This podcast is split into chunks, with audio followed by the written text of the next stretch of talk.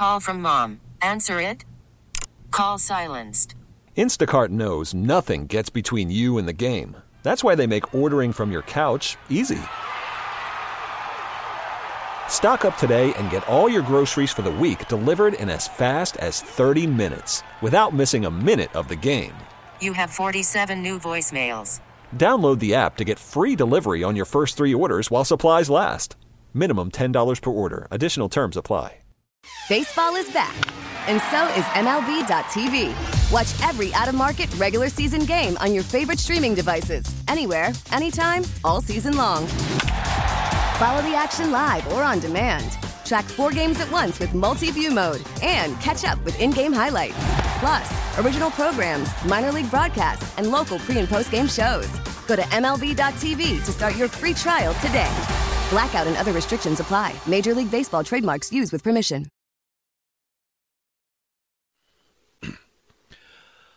Along with Ricky Ricardo, I'm Glenn Macnow, and Rick, our next guest, wrote mm-hmm. this this week uh, in a story with the headline, "The Time Has Come to End the Embarrassment That Is Flyers Management." He wrote, "What has happened on his, his being Chuck Fletcher's, watch is the absolute burning to the ground of a once iconic franchise. He was handpicked by beloved founder and former chairman Ed Snyder to oversee." That's be- Oh, I'm sorry. It's not about Chuck Fletcher. It's about Scott. You know what? Let me go to Anthony. Anthony, I'm screwing this whole thing up. I'm trying to praise you, and I got it out of context. You're writing about Scott there. Yeah, well, I, I, rip, I ripped them all. No, right? I know so, you so ripped Fletcher, too. Okay, I'm going to I'm gonna continue reading now. That's because if he, Scott, thought last season was rock bottom, he never could have anticipated G M Chuck Fletcher digging flew the, through the floor further to find scorching hot lava and letting it erupt and consume the entirety of the franchise. Rick, Anthony is pulling no punches here. Um, I see. Mm-hmm. Anthony, I'm just going to start with the easiest, not the easiest, but the most basic questions. What the hell happened to our hockey franchise? Glenn, as soon as you find the answer to that, let me know. I'll write about it. Yeah. I seriously, I mean, I, I mean, no one knows where it went. I mean, how how you could go this bad this quick?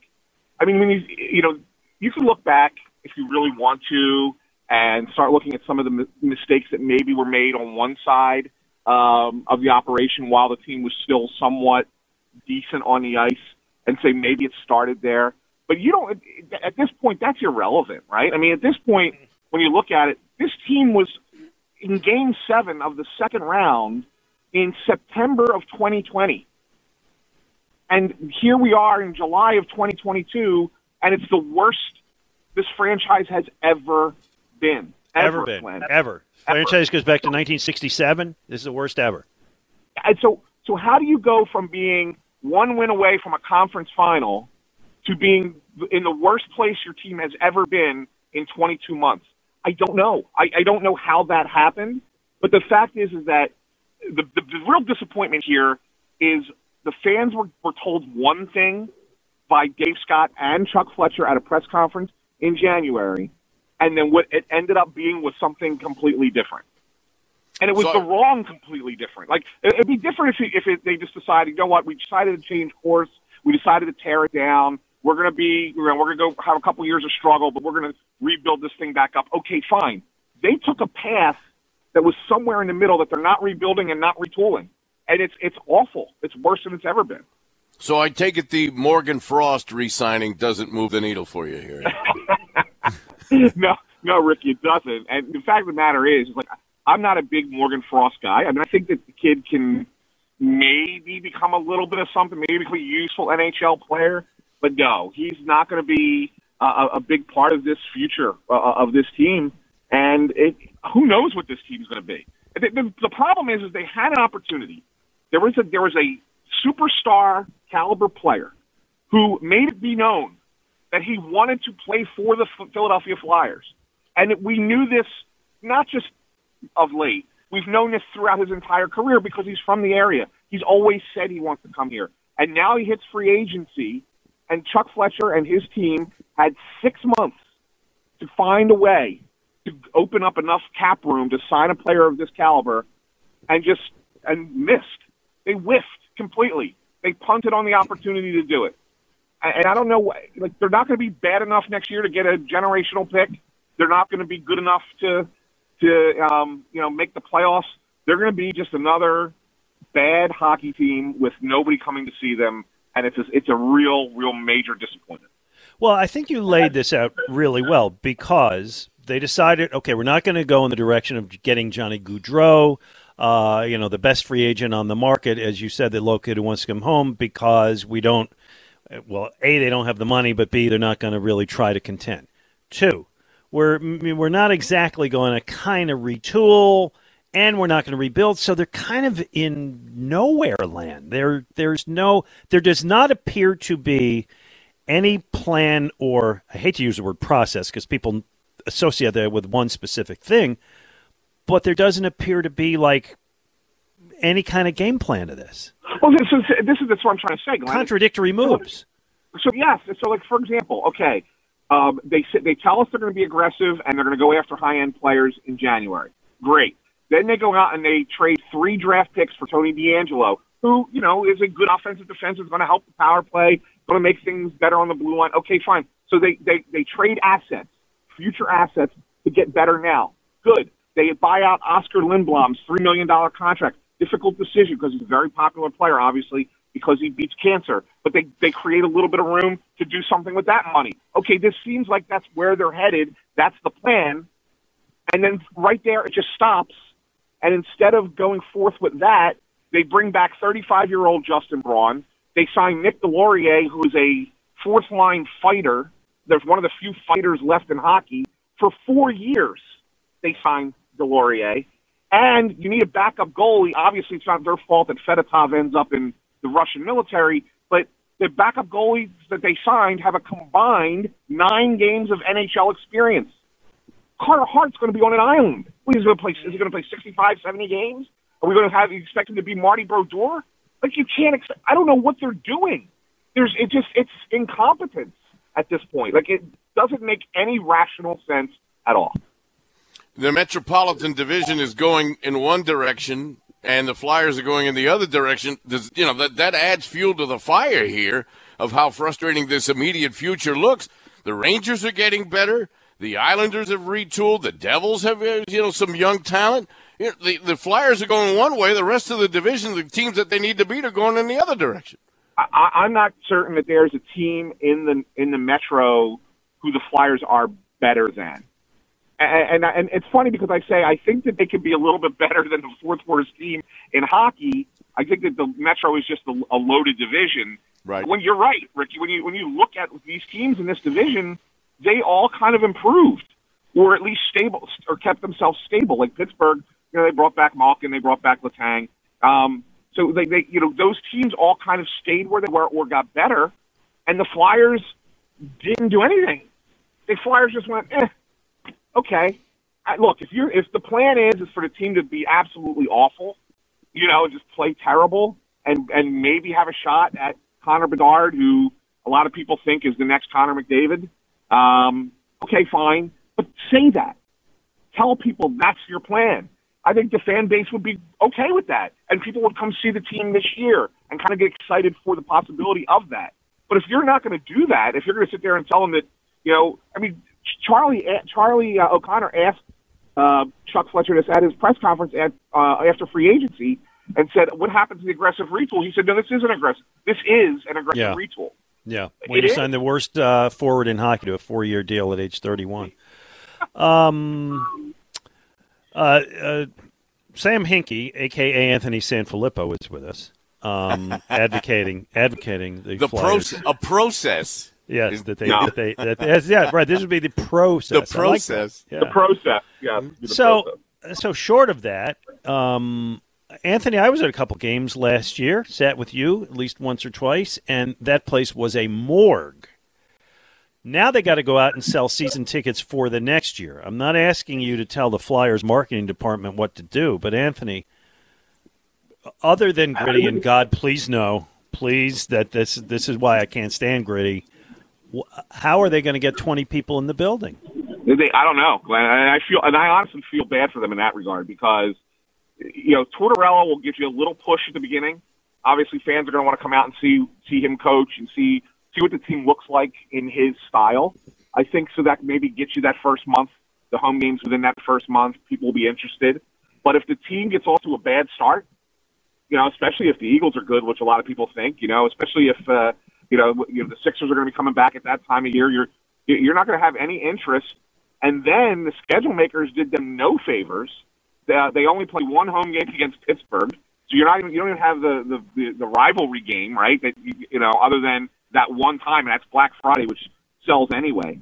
And then after the Super Bowl, they only play two games at home against division opponents. All the games that are at home after the Super Bowl are either the other division or Western Conference teams. Nobody's going to be in that arena. Nobody. It's going to be an empty shell. And, and I don't know what they could do to market it. I mean, it's it's b- b- beyond me. I, I mean, if they average, and I'm saying real butts in seats, not ticket sales, because you can always fudge the number of actually of actual tickets sold. But the drop count, which is the number of people that actually walk into the building, if they get ten thousand a game, they should count their lucky stars, because that's really what you're looking at this year. Uh, take the under. I'll definitely take the under. Yeah. Who does Tortorella, you know, upset first? His own fan base? The league? Uh, the volcano known as Torts? When does that erupt? Well, I, you know, it's a good question. I I think that, you know, one of the I, interesting things that he said, um, you know, in, in his opening media tour, was that there is a there's a fractured locker room, and that, that he needs to repair that first and foremost. So I, I think that internally is where he's going to upset apple carts first and foremost. I think mm. he's going to he's going to he's going to upset players first and foremost, and see which ones want to buy in to his style and system, and which ones don't belong, and, and really root out the problems in the locker room. And I think that's what he's going to do first and foremost. I think fans are going to give him, give him a chance. I really do. I think that they like the fact that he's a little bit old school. Um, I think that's what Flyers fans like. Um, so I think the fans will give him a little bit of time. The other possibility, of course, is the media. He doesn't like dumb questions. He doesn't want to be asked stupid questions. Um, he'll get real frothy. Uh, so I think that there's a real possibility that uh, there could be some some real nice uh, tête-à-tête between between John and, and some of the media folks. So um, that's the other possibility. But uh, but no, I, I, I look, guys, I don't see it. I just don't see how this team is really competitive in any way this upcoming season. Do you think Tortorella signed up knowing this? I, I you know I wonder, Glenn. That's a great question. I wonder if he knew that he was going to be. This first season was going to be ugly. Um, look, you, he had to know. This is how I look at it. You know, John Buccigross from E S P N, he tweeted out, you know, that Tortorella was going to end up with the Flyers. They were working on a show at E S P N together, right? Mm-hmm. So, like, that was a thing, right? So, like, you, of course, you knew when Bucci puts that out, well, he knows because he's working on the show with the guy. Well, Buccigross also put out that the Flyers were going to sign Um, Johnny Goudreau. So mm. don't you think Torts is telling him, I... yeah, we're going to go get Goudreau? And because Chuck was trying like mad, and I know for a fact Chuck tried like mad to trade James Van Riemsdyk's contract, but teams held him over a barrel because they knew what he was trying to do, and he didn't want to give up a, the first-round pick in the twenty-three draft because he felt that it's too deep of a draft and felt that that was too st- steep of a price to pay, and it didn't happen. And Goudreau was stunned. That's why he ends up in Columbus. Yeah. He was stunned. He thought he was coming home. So, yeah, I don't know if Tortorella was was told this was what it was going to be. I think Tortorella thought he was going to have a player or two to kind of work with and not be in the situation that he's in. Hmm. So he might be Henry already. yeah, I mean, he, he may he have been sold be. a bill of goods. Hmm? Yeah, well, he could be. Could be. I don't want to say bill of goods so so you know, too much, because you never know. Or you you. you That's the plan, that that's what you're going to do. Um, and then if it's, you know, something could always fall through. But normally there's a backup plan, right? If so, okay, if the Johnny Gaudreau thing doesn't happen for whatever reason, another team offers more money, he chooses something, decides to stay in Calgary, whatever. Like, if that doesn't happen, there's, there's, I'm sure there's a plan B, right? They're going to go after another big-name guy or, or, or two mid-level guys that kind of make up the difference. Well, they didn't do that. Yeah. And that's and so that's where it's, It's not necessarily that it's a bill of goods. It's that it's it's incompetent, that they didn't have a plan beyond the Johnny Gaudreau signing put in place. Yeah, they just didn't have one. That's All right, two two more real quick ones from me, um, and and if Rick wants to close, that's fine. Uh, I'll I'll ask them together. One, do you have any thoughts on the first round pick? And two, one of the things they did is they traded for Tony DeAngelo, who comes with a ton of baggage, uh, and signed him to a two year, ten million dollar deal. Would you quickly assess those two moves? Yeah. So the first I'll tell you is Cutter uh, Cutter Gauthier. Um, when, whenever there's a draft, I mean, I, I, I don't get to see these kids play junior hockey, so I don't know anything about them. Um, so what I like to do is I like to ask N H L scouts that aren't from the Flyers, you know, what do you think of this player? And I so I asked two guys who I respect really well, and uh, both thought highly of him. But the one said this. The one said, I give the Flyers credit. They went outside the box here, and they're going to make him a center. He said, if we, had, if we, and he meant the scouting community, had the opportunity to watch Cutter Gauthier with his size and skill set as a center, maybe in like World Juniors or another tournament like that, there's a good chance that we maybe we would have picked him one or two because that if that translates really well. Um, so give the Flyers a little bit of credit there that they could be developing a player that's maybe better than where he was drafted. That you get a little bit of a steal at pick five. Um, as for DeAngelo, again, um, not wanting to just jump on to the uh, public narrative train. Um, I talked to some people down in Carolina that I know um, and said, listen, you guys signed him last year. Um, I'm sure you had to do some due diligence. What was your thoughts, and then what was he like when he was with you? And they said, listen, we talked to dozens of former teammates, coaches. They all said good things about him. Uh, so we took a chance. We brought him in when he came in. Everybody loved him. The coaches loved him. He was never a problem here. Um, really good, you know, good player, good guy in the locker room. Uh, there's a belief that some of the stuff, I mean, obviously it happened. It happened, and we're not trying to take it away from that it happened, but it happened when he was sixteen years old. Yes, there was the fight in New York, but now there's a question of who do you believe was responsible for that? Was it DeAngelo or was it Georgiev, right? I mean, so th- that's one that's, you know, there's two sides to every story. The other stuff occurred when he was sixteen, seventeen years old. Do we want to hold that against an adult for something he did ten, twelve years ago? I mean, yeah, it happened. We have to know it happened. That way, if it happens again, all right, there's a pattern.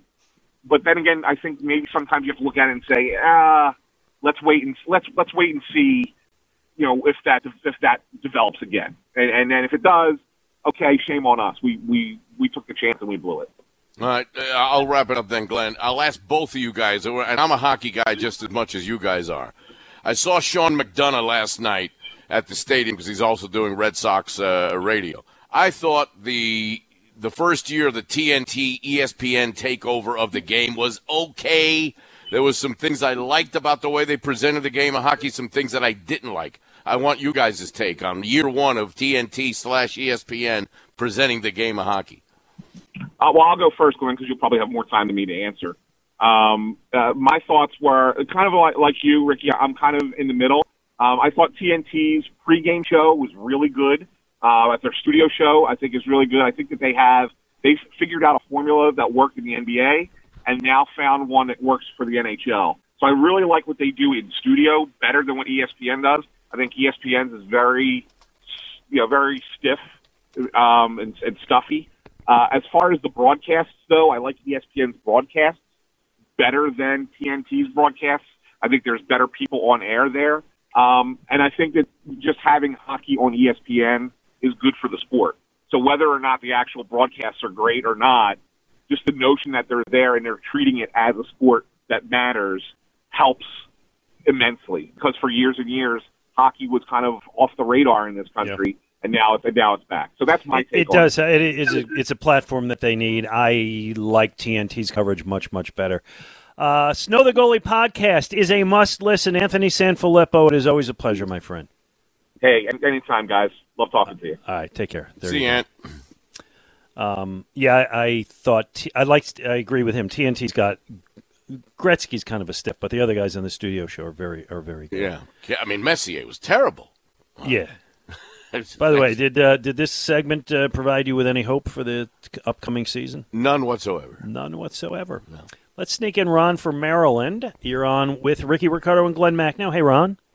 I can't believe it. You're two of my favorite talk show hosts, and I'm talking music when I want to talk to you today. But we're tying it in with what you were saying. I always was a big Motown fan, Mm-hmm. And uh, I love the original now, and I'm I'm Ray Didinger's age, so that should tell you something. Ray love loves, the by the way, Motown is Ray's favorite genre exactly. of music. Exactly, and he yep. would talk to you about the Uptown Theater. I go back to the arena on forty-sixth and Market, where the famous Philadelphia Ramblers played, and anytime Smokey Robinson or the Temptations were in town, I would go to their concerts. Okay. Well, hold on. Well, this is Ray Didinger, isn't it? You're just calling with a different voice. No, no, no. That, you know that's his favorite musician. Oh, yeah, definitely. So, yeah. oh, yeah, I, I, when I hear him talk, I, I can remember me and six Italian guys, only white guys in the place, and the women screaming to, oh, baby, baby. So I know exactly what he was saying. But anyway, so one one year, I don't know if you're familiar with the old Latin Casino in Cherry Hill, New Jersey. Yes. Mm-hmm. Uh, it, if you drove by it, it didn't look like much. You know, it was like in a strip mall, but everybody and their grandmother who was anything entertained there. So one New Year's Eve, me and a friend, Dave Spencer, who, by the way, he was instrumental. He was from Delaware. He recruited Bo Kimble and Hank Gathers at U S C before they transferred. So we have our dates at the Latin Casino to, for dinner and uh, the Temps. So we're killing time. We walk around the back, and like most strip malls, you know, they in the back is where they get their deliveries. I see this big Cadillac and the license plate, the old blue drab Michigan license plate, simply says yep. D. Ruffin. D. Ruffin. So I said to Dave, what do you think? I stick my head in the window, and I feel a shoulder grabbing me real hard. And I look up, and the old stereotype of Mister Clean, there's this big white guy, shaved head, earring. And before earrings were fashionable for mm-hmm. some men. And he goes, can I help you? And I went, just looking, I'm sorry. He goes, that's all you had to say. He opens the door. It is David Ruffin's Cadillac. He says, what do you think of the upholstery? Uh, leopard skin upholstery. I sit in the car. I'm five ten in shoes. The, Dave was tall. I slide back, right? And I look in the console, and I see an eight-track. And I go, there's a tape in there. And I go, what does the great David Ruffin listen to when he's not performing? I grabbed the eight-track. What was it? The Temptations live at the Copacabana. Wow. But uh, so first of all, the fact that they yeah. let you do that is impressive. Second of all, good story. Do you still have that eight-track? Well, he's not with us right now. Okay. If he still has it, put in his pocket that night, it's probably well, worth a pretty penny. I hope he didn't steal it. You wouldn't steal well, something. He, he got as far as pulling the thing out of the That's, machine. For that, is, that is true. I had an eight-track player when I in my first car when I was a kid.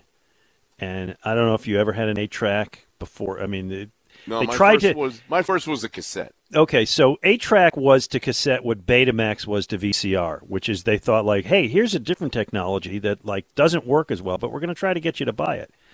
And um, my sister, God bless her, got me an eight-track for my high school graduation that was in my car.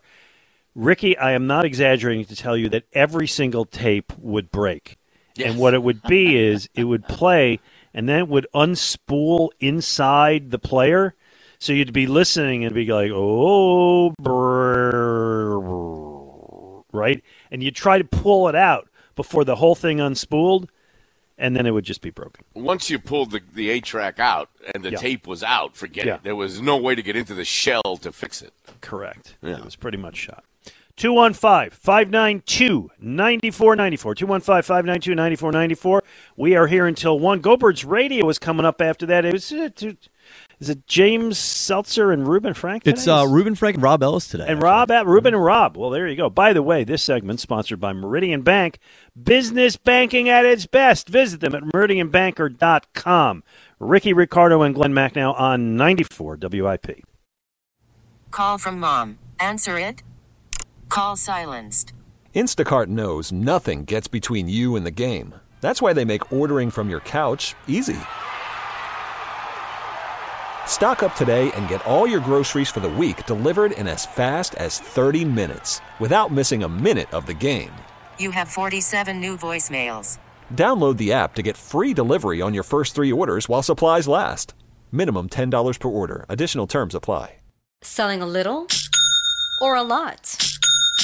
Shopify helps you do your thing, however you cha-ching. Shopify is the global commerce platform that helps you sell at every stage of your business. From the launch your online shop stage, to the first real-life store stage, all the way to the did we just hit a million orders stage. Shopify is here to help you grow, whether you're selling scented soap or offering outdoor outfits. Shopify helps you sell everywhere, from their all-in-one e-commerce platform to their in-person P O S system. Wherever and whatever you're selling, Shopify's got you covered. Shopify helps you turn browsers into buyers with the internet's best converting checkout. fifteen percent better on average compared to other leading commerce platforms. And sell more with less effort thanks to Shopify Magic, your A I-powered all-star. Shopify powers ten percent of all e-commerce in the U S. And Shopify is the global force behind Allbirds, Rothy's, and Brooklinen, and millions of other entrepreneurs of every size across one hundred seventy-five countries. Plus, Shopify's award-winning twenty-four seven help is there to support your success every step of the way. Because businesses that grow, grow with Shopify. Sign up for a one dollar per month trial period at shopify.com slash Odyssey Podcast, all lowercase. Go to shopify.com slash Odyssey Podcast now to grow your business, no matter what stage you're in. Shopify.com slash Odyssey Podcast.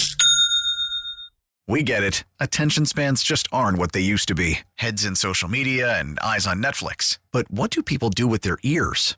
Well, for one, they're listening to audio. Americans spend four point four hours with audio every day. Oh, and you want the proof? Well, you just sat through this ad that's now approaching thirty seconds. What could you say to a potential customer in thirty seconds? Let Odyssey put together a media plan tailor-made for your unique marketing needs. Advertise with Odyssey. Visit ads dot odyssey dot com.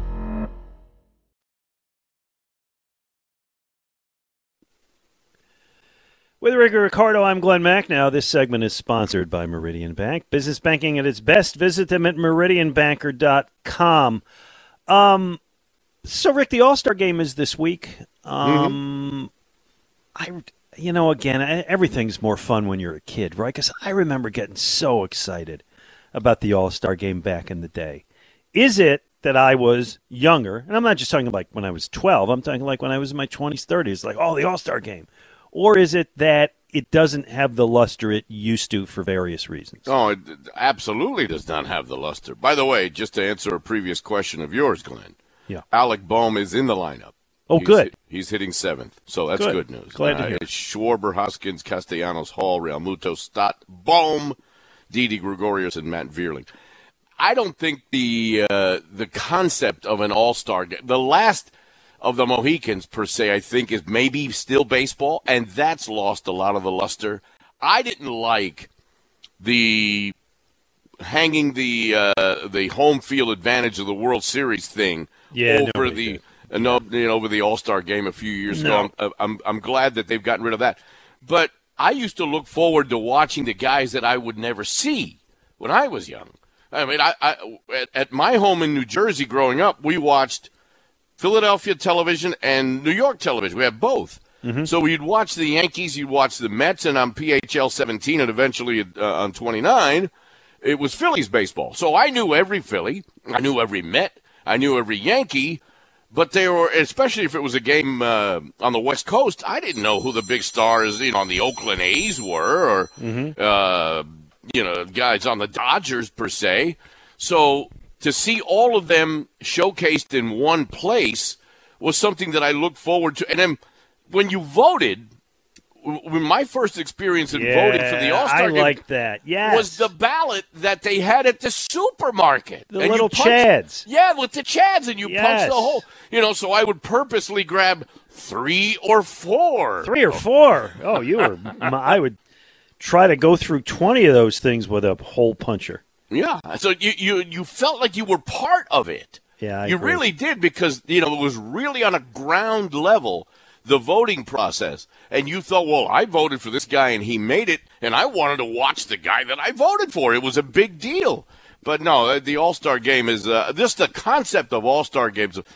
In hockey, they've tried a hundred different. You no, know, it'll never I, work in hockey because nobody plays defense, and so it's a different game. Exactly, the N B A All-Star Game is more of a party. It's a it's a hip-hop culture party for the entire weekend. The game is anticlimactic.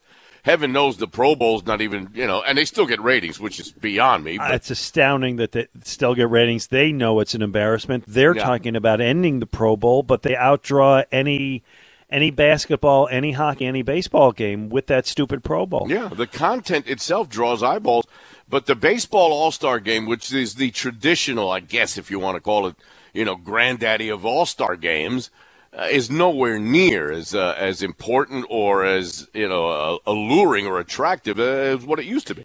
Now, I have not gone through the uh, rosters that are going to be playing this week. I see today's a day where, you know, a lot of guys who dropped out, their new guys are being added. Austin Riley, the Braves, was added today.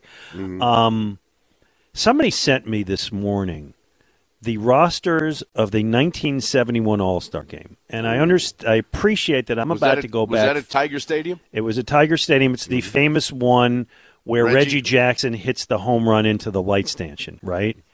But I appreciate that I'm going way back. But people will know these names. There were nineteen Hall of Famers in that game. Let me run the names by you, okay? This is the Nas- This is the National League roster. Willie Mays, Hank Aaron, Roberto Clemente, Willie Stargell, Lou Brock, Willie McCovey. I'm on my third Willie. Uh, Ron Santo, Johnny Bench, Pete Rose. I know he's not a Hall of Famer, but, you know, we know Should what we're be. talking about. No. Juan Marichal, Ferguson Jenkins. Ouch. How's that for talent, man? And see, even Willie Mays, to a guy like me, and I remember that All-Star game because The, all the kids in the neighborhood, we created a cardboard box tent outside with a with a long cord. We took out a, a little black and white T V. Oh, I love that. Yeah, and we actually created, it was middle of summer, no school. Yeah, yeah, yeah. So we, we created a cardboard box tent with a long extension cord from the basement for power and had a little, you know, portable seven-inch, whatever, black and white T V, and we watched it with popcorn and sodas and stuff. You know, and we wanted to watch the great Willie Mays because he was a San Francisco Giant, yeah. and you could never watch that. So it was really the only time that you could see some of these great athletes, and to see them all in one place was just, you know, it was amazing to us uh, when here, we were seven, eight years old. Sure. Here's your American League Hall of Famers that night. Rod Carew. I loved watching Rod Carew. I used to love his batting stance. and just mm-hmm. it was I used great. to imitate it all the time. I could never hit the ball if I imitated Carew. Him and Dick McAuliffe. Because you're probably not left-handed. Yeah. I used, I, I tried to imitate. Remember Dick McAuliffe? Oh, I loved it. Dick McAuliffe. It's funny. I was in a conversation with somebody this week. The first baseball glove I had as a kid was a Dick McAuliffe autographed glove. So he became my favorite player. Yeah. I actually have – I did a Tiger fantasy camp years later, met him, and have a picture with him. Yes, he had a great batting stance. The, impossible to hit from. Uh, okay, Rod Carew, Carl Yastrzemski, Frank Robinson, Brooks Robinson, oh. Al Kaline, Harmon Killebrew, Louis Aparicio, Reggie Jackson, and Jim Palmer. I mean, that's a game. Wow. Yeah. See, that, that is, I mean, it doesn't get any better than that. That's baseball showcasing itself at a time where, you know, uh, it was it was the game. It was still the national pastime. Yeah. Uh, and that's and, and it was it was something. And I, and I I am not doing this to do a hey it was greater back in the day and than it is now, because there are some stars and there's talent in the game today that's as good as it ever was. Uh, you know, I there are aspects of the game I don't like now. I don't like the diminishing importance of starting pitchers. You know, give me five innings, go sit down. By the way, no team more guilty of that than your New York Yankees. Guilty of? Guilty of, tell the starting pitcher, go five innings and go sit down. Your job is oh. done. The well, Yankees, got, the yeah, Yankees led the, They, I know. Well, of course, they led the major league in relief innings last year. Yeah, they've had a great bullpen, and they, they even when there was no D H in the National League. Yeah, the the concept of the starting pitcher uh, throwing a complete game. It's you know that's that that has gone the way of the Edsel. Do you remember, Glenn, who the pitcher was of which Reggie Jackson hit the ball off the light stanchion? Who Reggie hit it? Okay, so it's got to be a National League pitcher. Yeah. Give you a hint. He okay. once threw a no-hitter on L S D, according oh, to him. Oh, well, well, that cuts the pool down a little bit. That was the great Doc Ellis. Yeah, the late, great Doc Ellis. Yeah. Wow. Well, there you go. Good stuff. Yeah. All right. Well, hey, we can reminisce. Let's go to Lori. You're on ninety-four W I P. Hey, Lori. Hi, how are you? Good. Hi, Lori. Good. Yeah, I just called to talk about the Phillies and to say that I absolutely think they can make the playoffs. Uh, I know people got very upset with them losing, you know, in Toronto. Mm-hmm. But think of how many players they were missing, and now they're back, and hopefully we'll be getting Harper back soon and Segura. Um, I don't know. How do you feel about it? You think they will, or they can? Mm. Rick? I think they have enough to be one of the wild cards. I think the division, that ship has sailed. It'll probably be the Mets. I think the Braves and the Mets will battle the division out. Mm-hmm. Uh, but with the extra wild card, I think that's the impetus for upper management to make a move. I look, they're in the deep end of the pool now. They've already gone beyond the luxury tax threshold, so they're already swimming in deep waters. Uh, now it's it, it it's time to make a move, try to get at least enough pieces to get them into some postseason play. Bring the enthusiasm, the enthusiasm back to South Philadelphia. Glenn, right. and, and I, there would be nothing better. And and Lori, thank you for the call. There'd be nothing better than to have events on both sides, you know, in, in South Philadelphia. An Eagle game, oh, we're going to have to play the baseball game at night so they don't play at the same time. Please give me that headache of having a, a, a possible Major League Baseball playoff game and an Eagle regular season game going on on the same Sunday. It was so great during those years, oh seven to eleven, mm-hmm. when they won those five division championships and were in the playoffs every year at that time, October. And you would go from the, the, you would have the both on the same day. And there were yeah. times when they were both here. And it was, you know, wasn't fun for traffic purposes, but my God, it was really special. This team has been in a playoff drought for eleven years. This would be a great year to yeah. end it. And, hey, what do I put the odds? I would say they have a, and I didn't look it up because there are actually statistics published every day. I'd give them a forty percent chance to make the playoffs. I think that, that I, I'm going to go a little higher. I'll go fifty percent. I don't buy the Giants. Uh, I think boy, that Cap- collapsed. Yeah, Ka- Kapler did a tremendous job last year with smoke and mirrors, but they missed Buster Posey. They've got a bunch of pieces yeah. that are gone from that team, so I'm not buying the San Francisco Giants.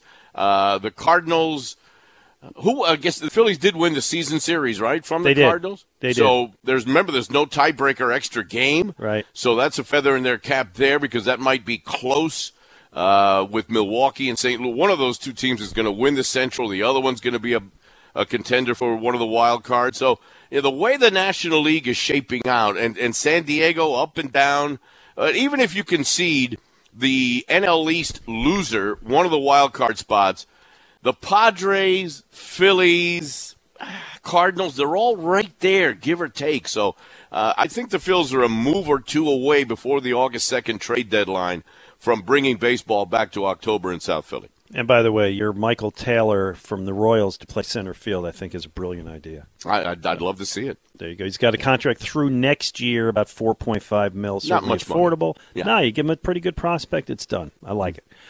All right, coming up, uh, we'll sneak in a call or two, two one five, five nine two, nine four nine four, and we will find out from our producer, Kyle Quinn, what did we forget to talk about today. He's Ricky Ricardo. I'm Glenn Macnow on ninety-four W I P. He's Ricky Ricardo. I'm Glenn Macnow. Um, so, Rick, you had uh, texted me during one of the breaks that there's a there's a story you wanted to tell about running yeah. into one one of the greats of broadcasting and the funniest guy in the business, Bob Uecker. Well, this all has to do with the fact uh, that you and Ray had the great run with the Tell Me Your Story series. Yeah. And it was fresh off of the Al Michaels interview. He was a great guest. He, right. he, yeah, he knows how to tell a story. So I'm at a, a, a baseball broadcaster's uh, luncheon, as a matter of fact, and I'm at a table with Bob Uecker, who is, as you know, Glenn, one of the funniest, just naturally funniest people you're ever going to meet. And he remembered me from – I had interviewed him a couple of times uh, when I was still doing the Phillies and Españoles. Doing that. Remember, he used to do the pregame on uh, on twelve ten on P H T. The uh, we had two pregames, yep. and I was the host of the first pregame, and I had interviewed Bob on a couple of occasions. So uh, I was telling him, I said, you know, he was discussing some of the great broadcasters he's always worked with, and I said, you know, I just listened to an in-depth interview uh, that Glenn Macnow and Ray Didinger did with Al Michaels, and, and I thought it was fascinating. And so he tells me, he says, sit down, I got a story to tell you. I wish it was Euchre telling the story, Glenn, but you'll mm-hmm. get a kick out of this. Mm-hmm. So Euchre tells me, he says, the first time that um, he did a game national, remember, uh, back in the late seventies, A B C had the baseball package, Monday Night Baseball, and the trio was Al Michaels, Howard Cosell, yeah, and Bob Uecker. So yeah, pic- yeah. picture picture that trio, yeah. okay, as we start the story. So they're doing a game between the Phils, and, you know, he, he remembered me from the Phillies, so he says, I'm doing a Phillies-Astros game at the old Astrodome. And the Phils take an early five nothing lead against the Astros. It's like in the in the uh, bottom of the second inning. And the Astros leadoff hitter gets a single, and Cosell on the air says, well, Yuka, it's a perfect time for a sacrifice bunt here to move the runner over. So Yuka, being a baseball guy, you know, remember, Cosell did not like to be, you know, outsmarted or oh, no, you know, no, or no. shown up at all. But Bob couldn't just follow along with this nonsense and says, well, Howard, it's it's only the bottom of the second inning. You're already down five runs. I, I wouldn't, I wouldn't bunt here. I'm, I'm giving him the hit sign. You know, so there's an eerie silence, and Cosell, who's now insulted by the fact that he didn't agree with him, says to Euchre, "Well, Euchre, that was rather truculent of you, wasn't it? And I bet you don't even know what I'm talking about." So Euchre takes a breath, and he says, Michaels is, is is already starting to, you know, sweat this thing. Where is this going? So Euchre, in his infinite wisdom, says to Howard Cosell, well, Howard, I guess if you had a truck and you let me borrow it, then it would be a truculent. My Euchre says that Michaels went completely silent. Everyone in the truck couldn't believe that his retort to the great Howard Cosell was that when he was accused of being truculent. I love that. Over love his it. over his comment about bunting. It was, well, if you had a truck and you let me borrow it, then it would be truculent. The truculent. There you go. Good stuff. Loved Euchre. Always loved Euchre. That was. I uh, thought it was great. It was a great story. By the way, this hour is sponsored by Meridian Bank. Business banking and its best. Visit them at meridian banker dot com. Let's go to producer Kyle Quinn. Find out what did we forget to talk about today. All right, guys. So I'm going to get this one first out of the way here because I want to ease your guys' minds, relax you a little bit, because I know both of you have been very adamant about this issue for a long time. But no fear, everybody, because Jim Thorpe was reinstated as gold medals from the nineteen twelve Olympics. There was uh, a little bit of an issue with amateur eligibility back yeah. then, so I know you guys were uh, clamoring for him to get those I back. He did. Actually am, I, I, I appreciate your humor in this, but I think Jim Thorpe is someone who, um, because of who he was in the time he was, Uh, was treated very, very unfairly, and I don't know that you can right wrongs one hundred years later. Yeah. But I'm all in favor of giving Jim Thorpe any glory he can have, including naming a town after him in Pennsylvania. I've been I there. Agree. I agree. It's a step in the right direction, if anything. Yeah, one of the uh, one of the great athletes of all time, Jim Thorpe there, so good for him. A wrong that was righted. All right.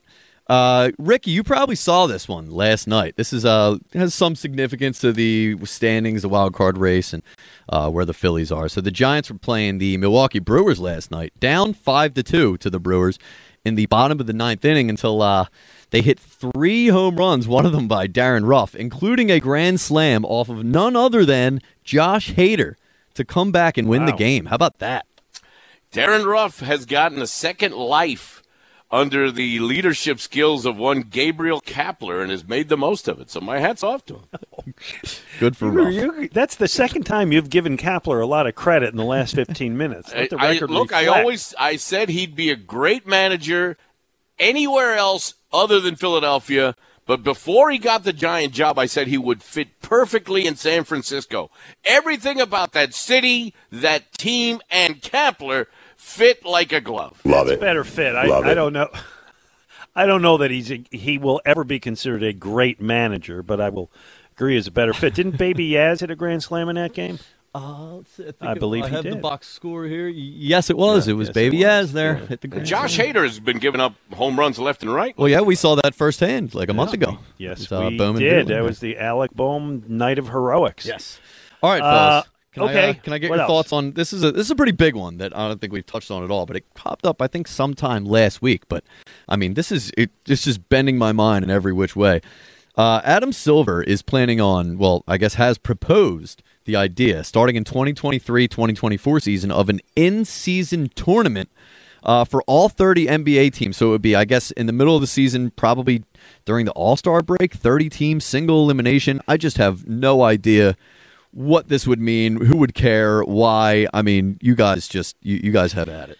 Well, it's a European soccer thing, I think, and I'm not saying it to slam European soccer. I think it, it It maybe it works over there. Is there a is there a is there a prize? Is there an award? Is there an incentive to win? It's probably going to be a lot of money. I think. I think it's going to be a big oh, that's big great. money I pot. Need, that's good. you know. Money for who? I, the players that win it. Uh, they're making gazillions of dollars. I mean, yeah. What am more. I rooting for that? Right. I mean, this yeah. this relates back to the J T Real Muto thing we talked about at the start of the show. The amount of money professional athletes make is so um, out of touch or out right. of tune with what the average person makes that like. I don't need Joel Embiid to make more money. Yeah. What they, you know what they should do? If they do this, they should find one charity in each town and say, each game your team wins in this tournament, that charity gets ten million dollars. And if you win the whole – I mean, I'm pulling numbers out of the air. Yeah.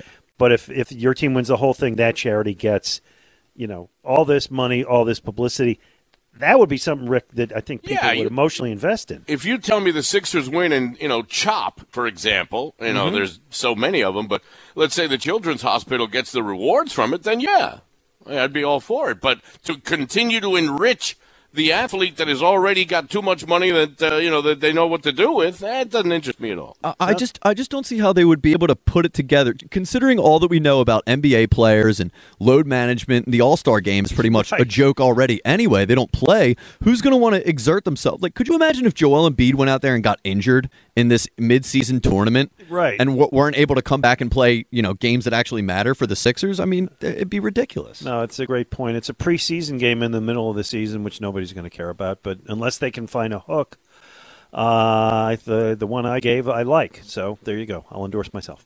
Um, now with the M L B app, you can get baseball your way. Pick your favorite team, your favorite players, and get customized highlights, stories, and breaking news right on your home feed. Follow the action with Game Tip, where three D replays add another dimension. Plus, notifications can keep you connected to every pitch, every hit, every game. The M L B app. Baseball, your way. Download it now for free from the App Store or Google Play. Blackout and other restrictions apply. Major League Baseball trademarks used with permission.